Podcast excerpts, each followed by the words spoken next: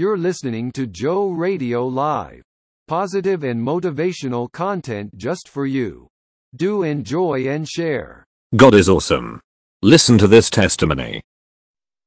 By the time I hit maybe about 11 to 12 years old, I was already getting arrested. And by 14, I'm sitting in a juvenile detention center uh, facing at least one year in prison. Alexander Pagani grew up on the streets of the Bronx. His parents were involved in the drug culture.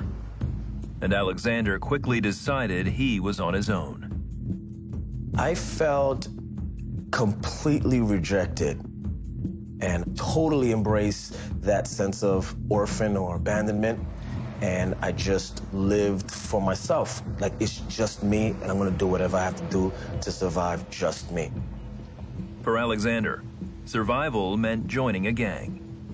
It appealed to me because it was an outlet for me to express total anarchy. His goal was dominance, so he lived life to the extreme. I remember exaggerating that street lifestyle when I didn't have to, um, or feeling like I did have something to prove. So if I was going to be evil, I became very evil.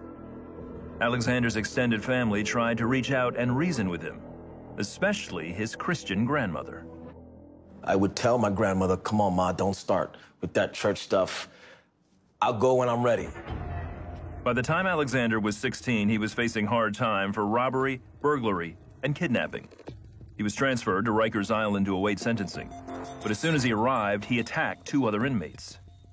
I stabbed them, honestly, for no reason, just to make a statement. He was sent to solitary confinement for nearly a year. The time alone was sobering. I'm 17 years old, and I have nothing. And this is where this is how this ends. I think I was at the lowest that I could be. Alexander's aunt, Vilma, worked at Rikers as a youth counselor. Tell him, listen, you've tried everything else. Why don't you just, why don't you try Jesus? So she began to be my voice of reason because I had no choice but to listen. Here I am. One of the guards at the prison also got Alexander's attention. There was just something about him that really appealed to me. And I said, man, this guy really is, he's really into Jesus. You know, this God thing, he's really into that. I could look right in his eyes and I would see complete peace. I didn't have that. I wanted that. I didn't even know where to start. So I started with the Christian officer. Alexander planned to dispute the charges against him. But when he went to court to be sentenced, something unusual happened. When I walked in, I heard a voice saying, They're going to give you nine years. You are to take it. When I heard that voice, I do remember saying to myself, Who's that? Who's speaking to me? And when I look up, um, the courtroom had behind the judge, In God We Trust, the word God shot like rays of light came out the word God and came into me, like into my mind. The judge agreed to lower his sentence from 21 years to nine if Alexander pled guilty. I knew God was talking to me. So without even thinking about what was told to me, I had pleaded guilty very quickly. I said, yes, I did it.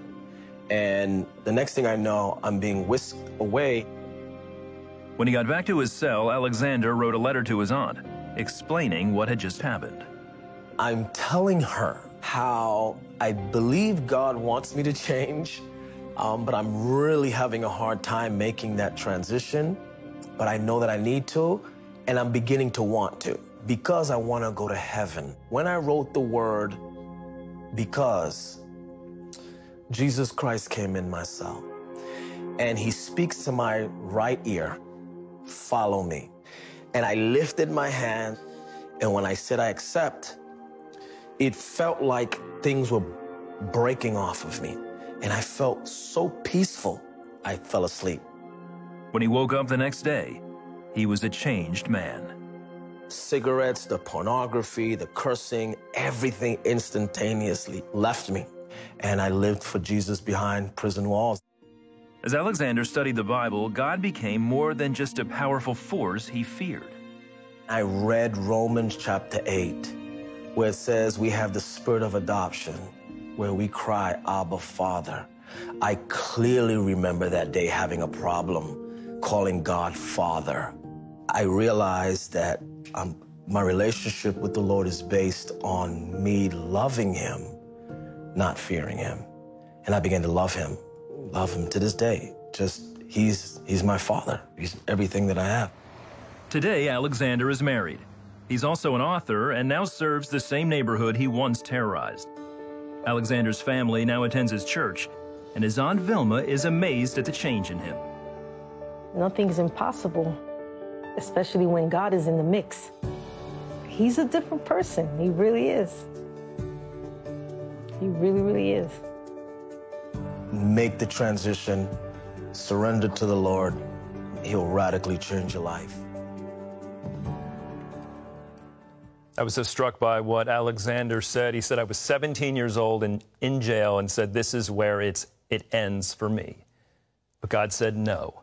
And maybe you feel like you're in a circumstance, you've created something, and this is where it ends for you. And to you also, the Spirit of God says, No, it doesn't end here, it only begins.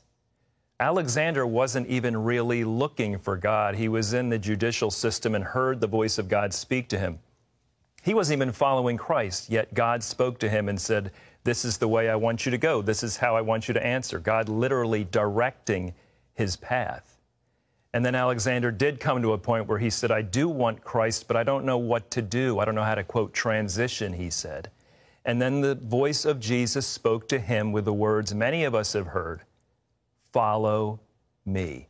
I don't care whether you've been a Christian five minutes, a week, a year, a decade, or 30 years. The call from Christ remains the same follow me. He said it to Peter on day one, he said it to Peter three years later follow me. And perhaps you're in a situation where you're not even seeking God and you see Alexander's story and you feel something stirring in your heart. Reminds me of Isaiah 65, where the Spirit of God says, I revealed myself to those who did not ask for me. Those who found me were not even seeking. So, whether you're seeking God or not, He is seeking you. Scripture points to a God who seeks to rescue us, sometimes before we even know we need Him. And if you're in a situation where you're feeling hopeless, you're feeling like it's over for you, the exciting news is today the Holy Spirit of God is calling you into relationship with the Savior for your soul, Jesus Christ. Let's pray now regarding your circumstances, regarding this journey with Jesus the Holy Spirit of God wants you to take. Lord Jesus, I hear you search for me. I hear you seek the lost. Lord God, I call you that today, and I am lost. And I take your hand, I give you my soul, I give you my everything, I give you my circumstances, I give you my sin problem, I give you my mess. And Jesus, I ask you to give me the Holy Spirit of God to help me walk on this journey. Today, because of the work by Jesus on the cross, not through anything I have done, I have not earned it, but because of Jesus' work on the cross, I ask today, Jesus, into my heart and into my soul. It's in Jesus' name we pray. Amen and amen. If you've prayed with me, please give us a call at 800 700 7000. Tell the person on the other end of that line you just prayed a wonderful prayer of salvation, and we'd love to pray with you more and lead you in discipleship. Hello, I'm Gordon Robertson. Thanks for watching the video. Be sure to like, subscribe, and hit the notification bell for more encouraging videos like this one. Welcome to the 700 Club Interactive Family, and God bless you.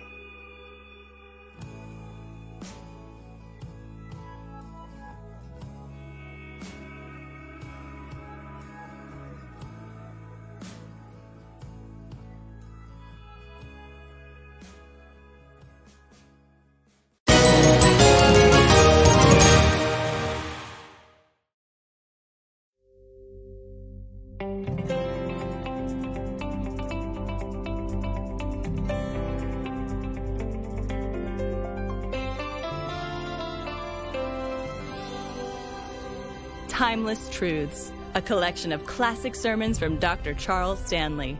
Today's selection, recorded in 1997 The Unconditional Love of God. If you'll listen to this message very carefully, here's what will happen to your life. You'll be able to exchange your anxiety for a sense of real peace, your depression for genuine joy, and your fear for a great sense of confidence. Now, you may ask the question well, how do you think one sermon can make all that much difference in my life? Because I want to tell you not only that God loves you, but I want to explain to you how God loves you. And once you begin to understand how God loves you, things can't ever be the same again. In fact, it could absolutely revolutionize your life. And so I want to encourage you that if you have a Bible, that you'll find it. I'll give you a moment to find it. And if you have it here with you today, of course, we want you to turn in just a moment to a passage of Scripture. I'm just going to read one verse to begin with, but then I'm going to read several other verses. But it'd be very good if you had a Bible and maybe a pencil and a piece of paper to jot down a few things that I am sure will be helpful to you if you will listen very carefully. I simply want to answer one question in this message. And what is that question? The question is this Does God love me unconditionally? Does God love me unconditionally? All of us believe that somehow He loves us either at times in certain ways. Does He love me unconditionally? And I want you to turn, if you will, to begin with, to Romans chapter 5. Romans chapter 5, which is a great chapter of Paul's description explanation of how God has justified us and the peace that we have as a result of God declaring us not guilty through the death of Jesus Christ. And so he says in verse 8, a wonderful verse of scripture, a great word of assurance to all of us. Listen to what he says. He says, But God demonstrates his own love toward us in that while we were sinners, Christ died for us. Not after we got better, not after we improved, not after we were saved, not after we made him some promises, not after things got a little better, not after we laid down some sins, not after we dropped some habits. God loved us while we were yet sinners, in the most wicked state we could be in, in our most vile position. God loved us in that while we were yet sinners, Christ died for us, which means that Jesus Christ went to the cross, motivated by his love for you and me, sent by the Father out of His love for us. In our deepest moments of darkness and sin, disobedience and rebellion, Almighty God loved you and me. Well, throughout all the scriptures, there's the declaration of God's love. It's found everywhere. And so I want us to think about some of those verses if we might. And if you recall, and we all know what John 3.16 says, for God so loved the world that he gave his only begotten Son, that whoever believes in him will not perish, but have everlasting life. Then you recall in 1 John, over toward the back of your Bible, the little epistle of 1 John, in the third chapter, how he begins this third chapter. Listen to what he says. He says, See how great a love the Father has bestowed upon us, that we should be called the children of God, and such we are. Listen to that. See how great a love the Father has bestowed upon us, that He should call us the children of God, and such we are. And then, if you'll just turn over to the fourth chapter of that same little book, the fourth chapter, and notice what He says in verse 8. He says, The one who does not love does not know God, for God is love. And what he's simply saying in this passage is, here is the character of God. The character of God is that He is love. That is the very character of God. He's a God of love. Now, oftentimes when we think of God's love, we think of God's love the way we sometimes love other people. And so, what happens when we don't understand some things, it's because we don't understand the correct biblical definition. So, love is not, in, in the eyes of God, is not some emotion that He has, though there is an emotion in it. But it's more than an emotion, it is a commitment. Listen, when God says He loves us, He's making a commitment. It is an expression of His commitment to our well being. So when you say, Well, does God love me? you have to ask yourself this question Does God love me unconditionally? I know that He loves me, but does He love me unconditionally? You say, well, now, what do you mean by unconditional? Well, if something is unconditional, that is, if love is unconditional, it has no restrictions, it has no limitations. That is, unconditional love is unrestricted, non limited love. There's nothing that limits it, nothing that restricts it. It is absolutely the full flow of Almighty God poured out upon you and me. Limited, for example, if His love is limited, then that means there are restrictions. That means there are certain limitations. And so, therefore, when we say that God loves us and His love is unlimited, that means it has no restrictions. You cannot measure it. It is there with all of its fullness, no limitations, no restrictions whatsoever. Now, there are some reasons people do not believe that God's love, um, they just can't believe it's unconditional. One of the reasons I think is that somehow in our thinking, as we think about uh, how we think about His love, we think about how we love other people. Now, I don't know about you, but I'll just be absolutely honest with you. If you ask me, do I love people absolutely unconditionally? Here's my answer as much as I love the Lord and as much as I want to be obedient to Him and as much as I want to grow in Him, and I've been a Christian a long time, if I answer you honestly, I'll have to tell you, I have not reached that place in my spiritual growth where I can say, yes, I love everybody unconditionally, no matter what. I'm not there. And I would like for all of you who are there to stand. right. We're just honest, aren't we? I mean, I don't know, in fact, I don't know of anybody who loves absolutely unconditional. Now, I think at times in life we think we love people and we love them unconditionally, but you see, the truth is we don't really know whether we do or not. Because there may be some people in our lives that will test everything in us, and we think, well, I'm going to I'm going to love them anyway. And yet we don't know whether we really have the capacity. I mean, ultimately, if under certain conditions, I mean really bad, evil, vile conditions, if we really have the, if we really have it within us to love them unconditionally. I'm not saying no one does. I'm just telling you that if I'm honest with myself, I can't say that I love everybody unconditionally. And sometimes I think, Lord, sometimes it doesn't take much condition for me not to love some things in life. And so, uh, because we all have that potential to be disobedient. Now, so one of the reasons it's hard for us to believe is because we don't. A second reason is because it's just natural, and it's sort of a natural response to say, well, it's, it's natural to love some people unconditionally and some not. In other words, uh, uh it's just natural. A third reason is because I think sometimes we experience guilt in our life, and, and that guilt in our life is such that we think, well, how in the world could God love me unconditionally uh, when, uh, when this is true of my life? Sometimes it's because we just don't feel worthy of it. Uh, we think, well, uh, certainly I'm not worthy of God's unconditional love. Sometimes it's because of legalistic teaching that we've heard. And then, of course, I think understanding that oftentimes we don't understand the love of God, that it isn't some mushy emotional feeling, but it's rather a, a, a personal, genuine commitment to our well being. It is God, listen, it is God unselfishly giving of Himself for our good, goodness toward us and blessing toward us. So sometimes it's a misunderstanding of the whole idea of what it means. And then, of course, I think one of the primary reasons is that there seems to be a conflict in the teaching of Scripture concerning God's unconditional love and such things as divine discipline, which causes pain and hurt, and uh, God's anger and His wrath and such things as hell and judgment. How in the world can you say that God loves us unconditionally and at the same time that God would spank us, whip us, discipline us, chastise us? How can you say that God's love is unconditional when God when the Bible speaks of God's anger and his wrath? How can you say that God's love is unconditional if he provides a judgment and that there's a hell out there for people to die and be lost for all eternity? How can you say that? Well, what I want us to look at for a few moments is to see if we can reconcile those things. Well, let's take them one at a time and think in terms of, uh, first of all, let me say that because they appear to be unloving, they appear to be unloving does not mean they're unloving acts of God. Now, let's take, for example, uh, God's divine discipline. Well, let's distinguish between what discipline is and what it's not. Punishment is God executing his judgment upon the wicked.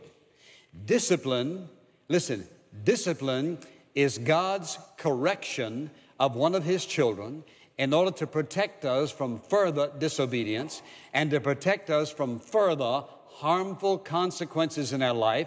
And so he disciplines or chastens us in order to do what? To get us back into the center of his will for our own good. And we said, so now that's divine discipline. Is there a contradiction in that and saying that God's love is his unselfish giving of himself toward us so that he can send blessing and goodness into our life? Is it a, a contradiction to God's commitment to us for our, listen, for those things that are good for us, our goodwill toward us? No, there's no contradiction. Now, all right, so that's probably the simplest one. What about this whole idea of the wrath of God? Look at the Gospel of John. Here again, Jesus is, is talking about uh, believing and trusting in Him. And in the third chapter of the Gospel of John, look at that if you will. The last verse of this third chapter, the 36th verse, listen to what he says. He says, He who believes in the Son has eternal life. But he who does not believe, that is, placing their trust in him as Savior, does not believe the Son, shall not, uh, does not obey the Son, speaking of faith, shall not see life, but the wrath of God abides on him. Now listen, friend. You say, well, now, I'm not a Christian. You mean to tell me that, that I'm under the threat of God's judgment? I'm under the threat of God's wrath? Well, let's read it again. Here's what he says He who believes in the Son, which means believing in the Lord Jesus Christ as the Son of Almighty God, he says that person has eternal life.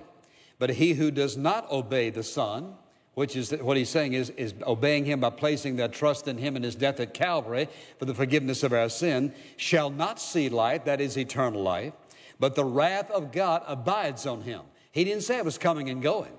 If you have rejected the Lord Jesus Christ, if you have refused Him as your Savior, here's what He says He says, My friend, that you are living under, you are abiding under.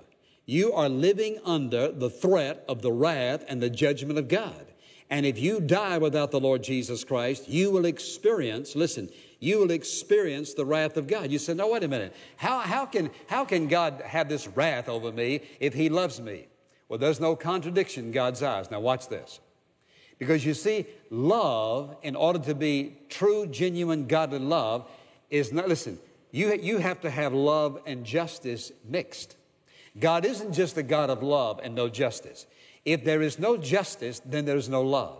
You see, while, while God says all sin must be punished, that's the will and the, listen, that, that is the law of Almighty God. All sin will be punished.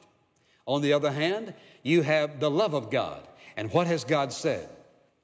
Because man has sinned against me, and because he's lost and he's hopeless, in my love, I'm going to send my only begotten Son. He's going to die on the cross. All of man's sin will be placed upon him. He has the awesome privilege of being forgiven of every single solitary sin.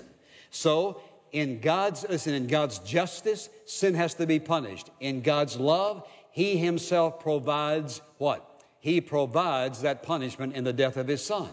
Now, here's the, here's the issue. Watch this. Because God loves us unconditionally, and because he's a God of justice, and you cannot separate those two. They go hand in hand. You see, for love to be, listen, for love to be genuine godly love, there's got to be a right and wrong. Just dishing out anything I want anytime I want is not God loving me. I may not like his restrictions. I may not like what he withholds. But if in his wisdom and love he does it, he does it for our good. We say, oh yes, I believe in Romans 8, 28. For God is working all things together for good. Does that mean my pain? Yes. Restrictions? Yes. Limitations? Yes. You see, on the one hand, we can take one scripture and we love that one. But then when we say, He says, asking it should be given you, seeking you should find. Well, God, here's what I asked for, and you didn't give it. If you love me, you can give it. No. If He withheld it, it's because He's loving us. Because He's loving us. That's the reason He withholds some things for us that we think, well, God, if, if you loved me, then here, here's what you would do. Well, when I think about that and think about the fact that uh, He's going to withhold some things, you think about this. If God overlooked sin in your life and mine, let's be honest, if he just overlooked it, that wouldn't be loving us. Okay, let's go one step further. What about this whole idea of hell? How in the world could God love anybody unconditionally and allow them to die and go to hell? Because the Bible says it is an eternal separation from God. It is an eternal separation from everything that is good. And so when a person dies without Christ, somebody says, Well, I don't believe in hell. You know what? That has nothing to do with it. Whether you believe in it or not, my friend, I warn you with all of my heart in love. Whether you believe in it or not is not going to change the truth, the awful, horrible truth that God created hell for the, listen, for the devil and his angels. He did not create hell to send people there. He created for the devil and his angels, the fallen angels. Those who reject the Lord Jesus Christ, those who rebel against God, those who play God, those who act like God. He says they'll be eternally separated from God. Well, how could God love people and allow that to happen? Because you cannot, listen, you cannot separate His justice from His, listen, from His love. Now, watch this. We have the idea that because somebody uh, is separated from God for eternity or stands at that judgment, all of a sudden they want to repent, they want to get right with God. There's not a verse in the scripture that proves it. Not a one. Turn, if you will, to Revelation chapter 6. Here's a good example. Revelation chapter 6 is an example of what is going to happen in, in the tribulation period, those seven years after God has taken away his church. In those seven years, there will be at the latter part of those seven years an awful, horrible judgment of God when the wrath of God comes upon man. Not just one time, but in different ways. And you can read the Revelation from that fourth chapter on and see it. But listen to what he says now beginning in verse 12. This is John's, he sees what God's doing. And I looked when he broke the sixth seal, and there was a great earthquake, and the sun became black as sackcloth made of hair, and the whole moon became like blood, and the stars of the sky fell to the earth, as a fig tree cast its unripe figs when shaken by a great wind. And the sky was split apart, like a scroll when it's rolled up and every mountain and island were moved out of their places, and the kings of the earth, and the great men, and the commanders, and the rich, and the strong, and every slave, and every free man hid themselves in the caves and among the rocks of the mountains. And they said to the mountains and the rocks, Fall on us, hide us from the presence of him who sits on the throne, from the wrath of the Lamb. For the great day of their wrath has come, and who is able to stand? Not one verse, not one plea. God, forgive us we repent of our sin. We confess our sin. Rescue us. God forgive us. Have mercy upon us. None of that. Why? Because, my friend, when a person dies, their character is fixed. Listen, God in His love has offered redemption to mankind. God will never say to someone, I want to be saved. He's going to say, No. There's no evidence that anybody's crying out for salvation. What are they doing? They're, they want to hide from their judgment. Because you see, when a person dies without Christ, they stand in the presence of Almighty God. They see what God sees. Now, let's think about this. Is it not true that even those of us who are believers, do we not say sometimes, and don't we feel like, what do we think? We think, God, I feel so unworthy of being saved. I feel so unworthy of your forgiveness. And listen, we haven't even come to the judgment. Even we know, even we understand we don't deserve His grace and deserve His goodness. Think about how many times God has forgiven you of your sin. Think about how many times He has wiped away the penalty. How many times in His grace and mercy and goodness, how many times He's come to you and poured out goodness to you to get you to understand God's love for you, to bring you to repentance so you'll get back in the will of God. Is it not true that even we feel unworthy? of the grace and the goodness and the love and the mercy of God and, the, and heaven? Surely we do. And we're still here living in it. The unbeliever will know he and she deserve eternal separation from God. Does God cease to love them the moment of judgment or the moment of hell? No, he does not. You know what? When a person dies and is eternally separated from God, there's not a verse in the Bible that says that God stops loving them. Let me tell you why. Listen, when I think about this, it's more, almost more than I can understand.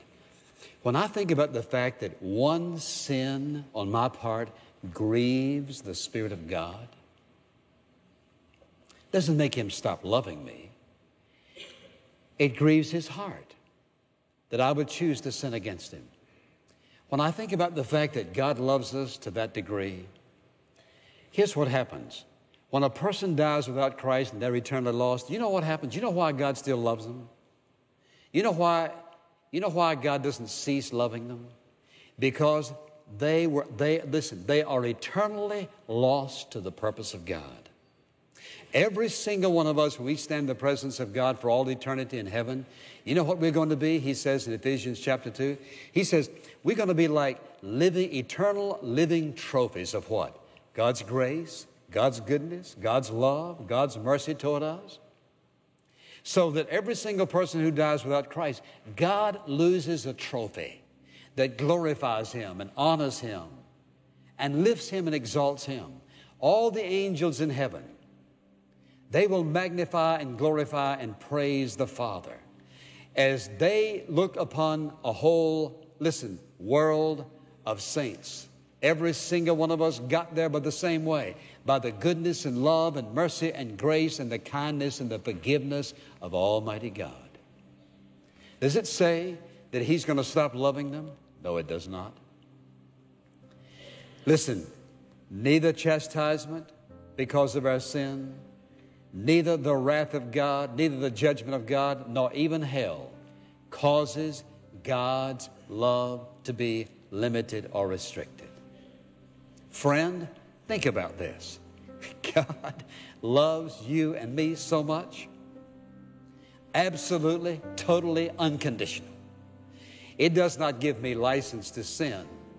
It motivates me to want to walk wholly, obediently before my God. That He would love me enough to love me no matter.